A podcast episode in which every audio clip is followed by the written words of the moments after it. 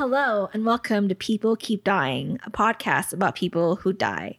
I'm your host, Angela, and today I'm joined by my sister in law, Eden, who lives more of a cleaner lifestyle than I do. So I chose to I chose a story that's more in line with I guess like how some people might perceive the health field. But it's from the past and it's not like not saying anything negative about it. It's just it just it's just how there's like a misconception about how everything that is supposed to be the way it's supposed to be is like I, I don't know. You'll hear the story and it'll make sense as to why they showed the story. And I might have to like cut all that rambling out, but it's fine. So, do you want to introduce yourself? Yeah, I'm Eden. I'm Angela's sister in law. We've known each other, what, seven years now? Seven, almost seven Yeah. years. Yeah. That's about as long as I can I remember. married. Yeah, exactly. Yeah. I met you the year you got married. hmm So, This should be interesting. I mean, I am a registered holistic nutritionist, so I'm sure whatever is coming my way is going to be very interesting. it won't be bad. I All right, promise. let's do it. All right. So Anna Grace Gimmestad was born June 9th in 1995. But in late October of 1996, Anna became really sick, and within two weeks, her kidneys gave out, part of her brain became clogged with dead blood cells, and her heart failed. And she died on November 8th, 1996, like at 16, 15 months. So it's just right in there. Little baby dies, which isn't really the best thing, but it's kind of a more interesting case because fortunately, this one isn't going to be murder related, Okay. if that helps. So it was due to her very young age, as well as her as like her sudden decline in health, that the blood tests were performed by the U.S. CDC, which you know is the Center for Disease mm-hmm. Control, and they found E. coli in her system, which is very weird for someone her age. She's very young, and usually they're not. You're not like as parents, you're, you're very careful about what you feed your kids. Yeah, and a lot of kids don't eat a lot of meat or, you know, it's packaged finger food. So, Yeah. yeah.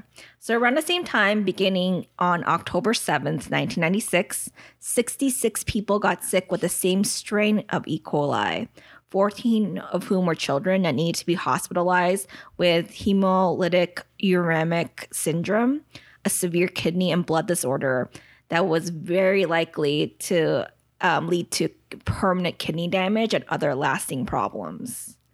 So this was not good news for, but then they still hadn't figured out like what was the connection with these kids, like what are they all eating together? Because you know the the age range was so varying, and everyone eats so many different things. So on October 12th, 1996, a four year four year old Amanda Berman in Seattle was visiting her father with her mom, and because he was undergoing a bone marrow transplant to combat leukemia. And shortly after she returned home to Chicago, she contracted hemolytic uremic syndrome and nearly died. She spent 16 days on kidney dialysis, and although she recovered, she remains a risk for kidney failure later in life. And she's younger than us. Jeez. That's it's a, it's a really rough start to the beginning of your life. So, as authorities scrambled to figure out what the connection or the connecting factors were for the same strain of E. coli where everyone must have gone, they soon came to realize that the favorite, like the connecting factor was Anna's favorite fruit juice drink, which was made by Odwalla, which is still a company that's around, in case you're wondering. Get out. It's that fruit juice company that they usually sell at Starbucks. That's how um, Amanda got sick, and that's also how Anna got sick. So, um, Odwalla is a California company who promoted its products as some of the nation's freshest and healthiest. And this is because Odwalla's apple juice was unpasteurized.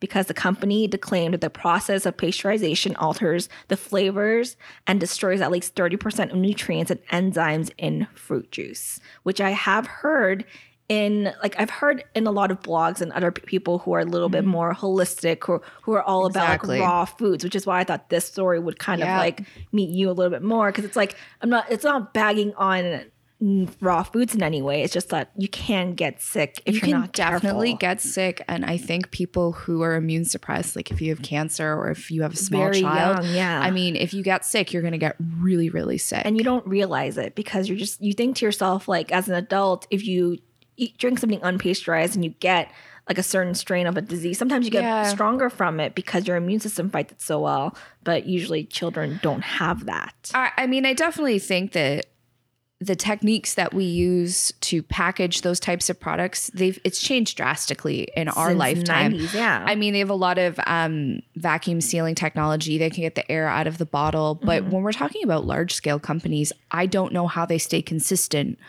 with how they maintain quality control. If they're shipping all over a country as large as America. I mean, you know, we're local, so we've got a couple different raw juice um, producers, but they're really only going to ship, you know, to a quarter of Ontario. And they're going to be more careful about what they pick they've but got companies exactly don't have that. And i i mean i have a lot of misgivings about giving kids fruit juice in the first place. I don't Is think it- they need is it, the sugar? Because you're it's already the used to be sugar and it's, it. it is concentrated. When we juice something it's concentrated. It's a high dose of sugar. Um you might as well just give your kid an apple. You're missing out on a fiber.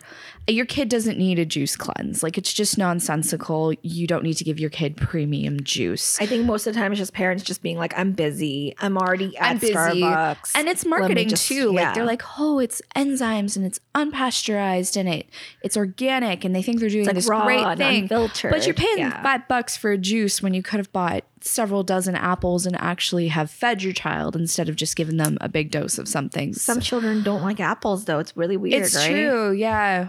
Uh, it's just so sad. It's so many kids. So instead, Odwalla wa- washed their usable fruit in a sanitizing chemicals before pressing. And it wasn't the chemicals that got them sick, obviously, because E. coli isn't from chemicals. The company had seen a lot of criticism in the past year as tests discovered low levels of Listeria monocytogenes, a pathogen that can harm pregnant women in 1995.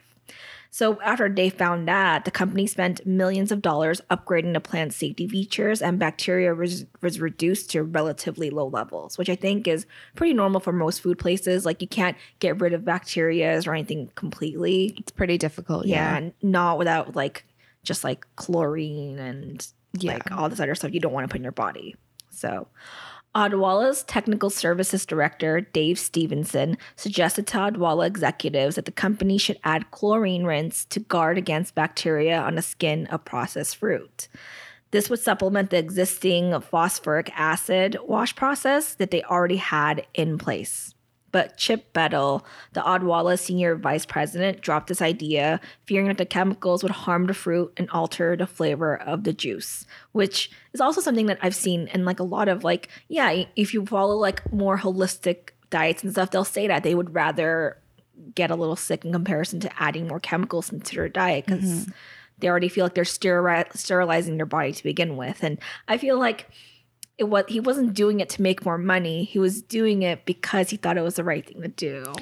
Definitely. And I mean, that's also the identity of his company is to be as holistic as possible. So he's just going to try and sell to the demographic that already buys from him. And, And that's a lot of the time what people want. Yeah, and like you just like even reading the story, it didn't. It felt like they really they didn't. They could have tried harder.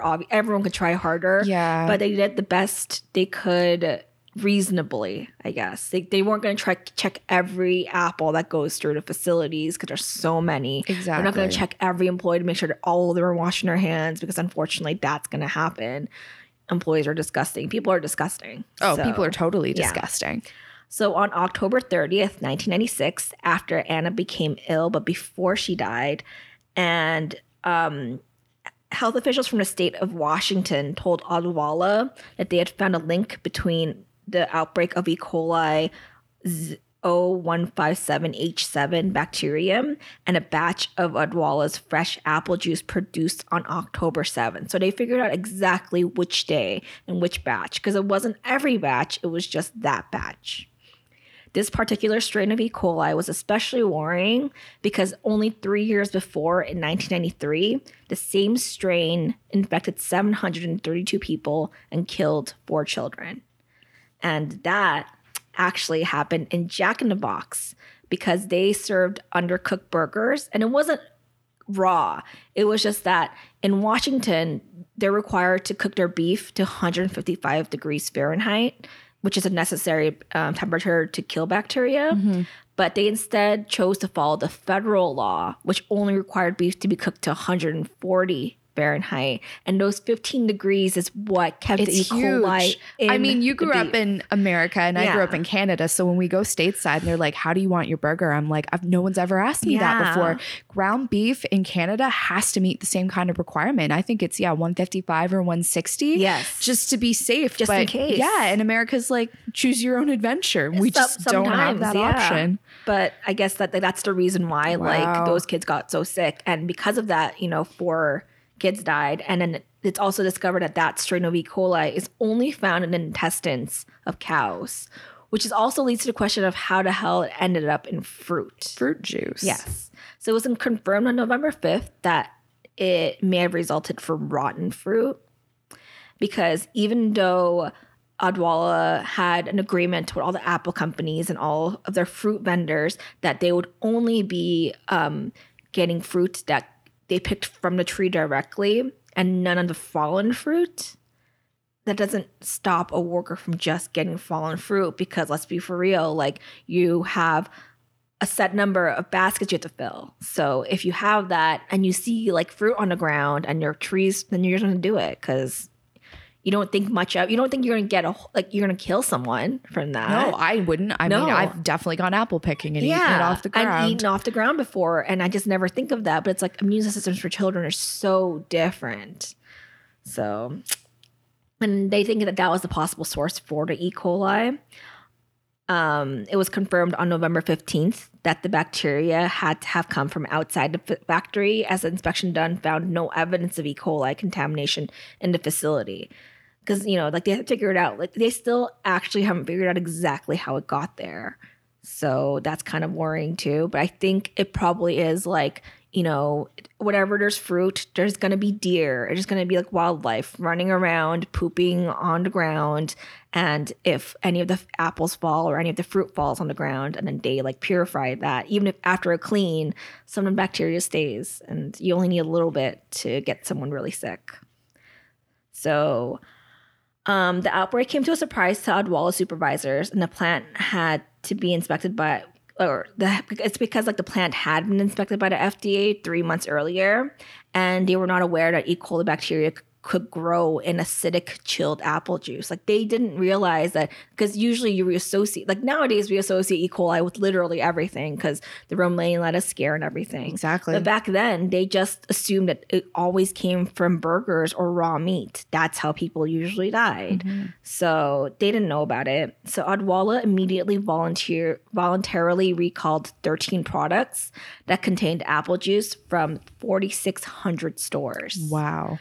Um, carrot and vegetable juices were also recalled the following day, just in case, because because they were processed in like a same line. So that just in case there was any cross contamination, like it's just safer to get rid of everything.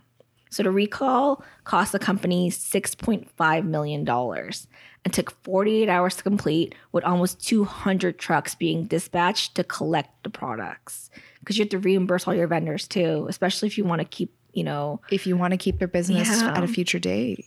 so, as a direct result of this, Odwalla's stock fell by 40% and sales of its products dropped by 90% because they lost all their, they took everything off the shelves. so steep. and it was at the end of the fiscal, like it's end of the year. So, yeah, shareholders would be pissed. but I mean, I do have to admit that it's one of those times where I'm really glad a company just did just it. did the right thing. Yeah, I mean, I fight it. exactly. I mean, I feel like product recalls in the last five to ten years too. I mean, It's there's crazy. it's crazy. I mean, companies will do it, but it's it, it definitely begs the question if we've allowed food to get so big that we can't really keep tabs on it Yeah. because you know companies will ship all over the world. Or I feel like nowadays we just know what gets us sick more. Because before, Yeah. if flour had E. coli in it, we just didn't know. it's it's so interesting that it hurt them so badly, and I mean they just did a recall of Jane's chicken strips not that long ago, and they're still around. and they're still on the market. And I don't think it hurt them any. So at least at least if something happens, I don't know if it really impacts consumers now the same way as it did then. I think it depends on what it is, Mm-hmm. especially if it's like a voluntary week recall. People are more likely to be more forgiving. Exactly. I mean, it's definitely something. Um, you know, I'm taking a business course and they discussed Maple Leaf. I mean, they had that huge recall and people got sick and died. But at the end of the day, they're still around because the company stepped up to the plate and they said, "Yeah, we we definitely messed up. Let's Yeah. recall it all." I'm always weirded out when I see like potential salmonella on like raw chicken though, because I'm like, aren't you supposed to cook a chicken anyways? You are. I feel like it's um a, a, a sticker insurance on people who aren't very good at cooking or they're not smart enough Just to know. case. I Yeah. think chicken's one of those things where you be very careful. with You should be chicken. careful, but I mean, I mean, there's always that one person who didn't learn how to cook I mean, until you they're go to Japan, 30. you can get chicken sashimi. Chicken sashimi. So Missed the boat on that one. uh, you can ask your boyfriend next time to do it. So um, the company ended up having to lay off 60 workers and posted a three or sorry, 11.3 million dollar loss. And a takeaway from this was that the outbreak happened because Odwalla sold unpasteurized fruit juices, even though that the standard in the juice industry was to pasteurize all your juices. And like nowadays, we have more options. We actually have you can get unpasteurized, you can get pasteurized, whatever. I think it's more about like knowing. I don't think I would ever give my child that, but I wouldn't have known that in '96 because how would you? Mm-hmm. Now it's like after something really terrible happens is when you you start learning different things, which is Exactly. sad because someone has to die for you to change. It's true. I mean, that's usually something really terrible has to happen before anything happens. I mean, that's how you end up with a lot of worker health and safety laws. Somebody lost a foot or, you know, a finger and then they change it. No one thinks ahead. Yeah. And we, we can't always foresee a problem until there is one. I mean, I think nowadays the the bottom line is if you have a child under five, pasteurize it, or if you want to do raw, make it at home. I mean, there've been some Mm-hmm. Wash pretty, everything in like vinegar. Wash everything. I think right. It's vinegar and water. Right? Exactly. And Yeah. your, your child, I mean, they'll eat when they're hungry. I- Yeah. you don't have to worry about it. And, and what this company was doing, I don't know if there was the technology to keep it clean because this is, we're talking 20 years ago. Yeah, this was like pasteurization was still around, but then I think I mean, really, you could think that their idea was kind of revolutionary for the time. I mean, we think you can go into a grocery store and you can get unpasteurized honey and juice and cheeses and yogurts, and that wasn't very common. But it's, I think the the processing and the testing is better than it would have been back then, previously. yes. Yeah. and I think it was just different because you never like I don't think people ever thought to check for E. coli in vegetables before. Yeah, either. like who would have thunk it? No, Um, but yeah, it is really common now. I think CNN ran a story um, five ish years ago about um, listeria, and the woman got it from cantaloupe. She was Yeah. pregnant. She thought she was eating really healthy and doing the right thing. She ended up being very sick, and it um, almost cost her her child's life as well. I mean, that's cantaloupe. And I mean, listeria is scary because and you can't. you don't even need contact from an animal product, it just grows on moisture. And on top of that, it's like it's cantaloupe, so it's not like it had direct contact with anything. You cut the rind off before Yep. you eat it, so it's like you. It's like don't eat anything. yeah, it's Just get on the IV immediately. and yeah, just straight liquids from now on. Uh, no, not even liquids. I don't even know. Not Mhm. water either, depending on where you're living, because you don't want to be in Flint, Michigan, drinking water, because that can Yeah. really screw you over. Ugh, It's a mess. So.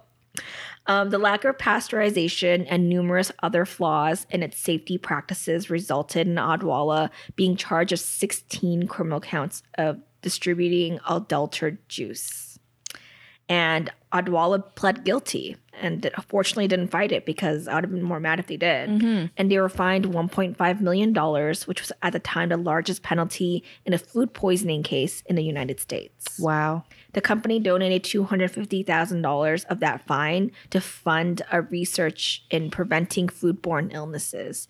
Obviously, the judge had to agree to that, but yeah. Odwalla also roughly spent $11 million settling about a dozen lawsuits from families whose children were infected. But interestingly enough, the only person who died, their her family and his family didn't refuse to sue them. Completely refused to because I think they understood fundamental like fundamentally that like Odwalla didn't mean any harm. It was it's just it it's just, it just it's is. a brutal awful accident yeah. and i think too i mean they know that's not going to fill the void of um, losing their baby but i do yeah. understand why parents with children living with that problem yes. would need to sue. I mean, especially in the if US. You have kidneys and like you're going to need yeah. that fund available to pay for medical care, yes. possibly for the rest of your life, mm-hmm. um, which is really frightening. So the company instead chose to pay for development of a park in Anna's name, which I thought was really cute. Yeah. It's in Greeley, Colorado, which is where she lives or she she lived, and it's called the Anna Gimmestad Memorial Park. So Odwalla products now go through a flash pasteur, pasteur, pasteurization method, as well as several other safety precautions, which I'm pretty sure they learned after this mm-hmm. whole mess. The outbreak also spurred the federal government to require labels to be placed on all unpasteurized fruits and vegetables and like on their fruit containers, mm-hmm. which I think is really important if you want to make the right call. And the actual source of the E. coli was never found. Oh, that's that's the really troubling part for me too. I, yeah, but you know, like you think I still think about the romaine lettuce thing, and I'm like, they think they know, like they think it's an idea of like the cow farm, and, and then like the, the water drained, yeah, the runoff. There. They think, but it's one of those like it's a good guess, and I, I think the best guess they have is that people just picked fruit off the ground. Yeah, because there was like people saying that like some of the fruit was really rotten and it shouldn't have gone in, but it's like you can have really bad fruit, but you, that's not usually the reason why E. coli is in there. Typically, no. No, it's definitely because someone picked it off the ground and put it in there, and that was that was enough. Yeah. So um, this is usually the part where we end the podcast, but instead we're going to talk about our friend's podcast. Yeah. Um, our friend Katie and her friend Jen started a podcast called The Horrible Place, and they currently have three episodes out and their last episode was about like a video game like a horror video game mm. which i don't play a lot of horror video games and you don't either. No i mean i would be up all night having nightmares. Yeah so they're stronger than us they're stronger willed women. Yes they're they're better at like that kind of stuff than we are. I'm really bad at jump scares and i know you are too. I'm bad at all scares. Yeah. You know me. Everything scares me. So if you listen to this true crime podcast podcast and like like the kind of horrifying things that happen, but also want to hear more different horrifying things, you can head over to thishorribleplace.com and listen to their podcast. It's going to be good. Right. And I'd also like to thank, because this is my first time back or second time back um, by myself with just guests. So I'd like to thank the couple of podcasts have been very helpful to me, um, keeping my mental health intact online um, Murder on Our Mind podcast, the Dark Roast podcast, and Undercover Coven have always been there for me. And I really appreciate the small community of true crime podcasts out there that we support each other, especially when everyone is around to tear us down. So I really appreciate it. But I guess until next time, hopefully I'm not dead. But if you die, I promise I'll talk about you. I want all, yeah, all the graphic details. I'll give all the graphic details about your death. Hopefully, it won't be like boring, like you fell. Oh no, no, it's gonna be disgusting. You're, you're gonna, hit, gonna, get hit by another car. Yeah, I'm gonna get hit by another yes, car. and then they'll be way more interesting now. Thank God. Um, and if you like us, whatever, comment, review. Um, our email is people keep dying at gmail.com. And if you would like to be a part of my podcast, you can email me and let me know. And maybe I'll see you soon too. So, bye. bye.